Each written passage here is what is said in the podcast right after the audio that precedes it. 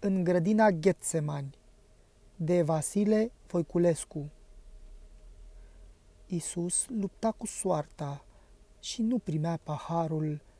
Căzut pe brânci în iarbă, se împotrivea într-una. Curgeau sudori de sânge, pe chipui alb cavarul și amarnică-i strigarea, stârnea în zlăvi furtuna.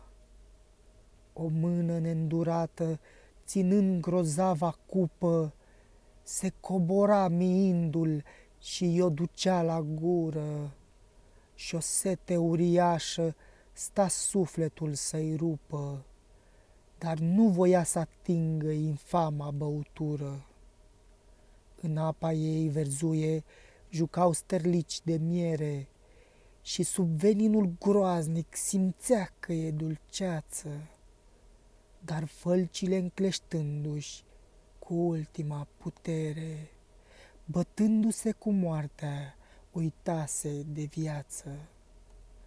Deasupra, fără tihnă, se frământau măzlinii, păreau că vor să fugă din loc, să nu-l mai vadă. Treceau bătăi de aripi prin vraieștea grădinii și ulii de seară dau roată după pradă. Sfârșit.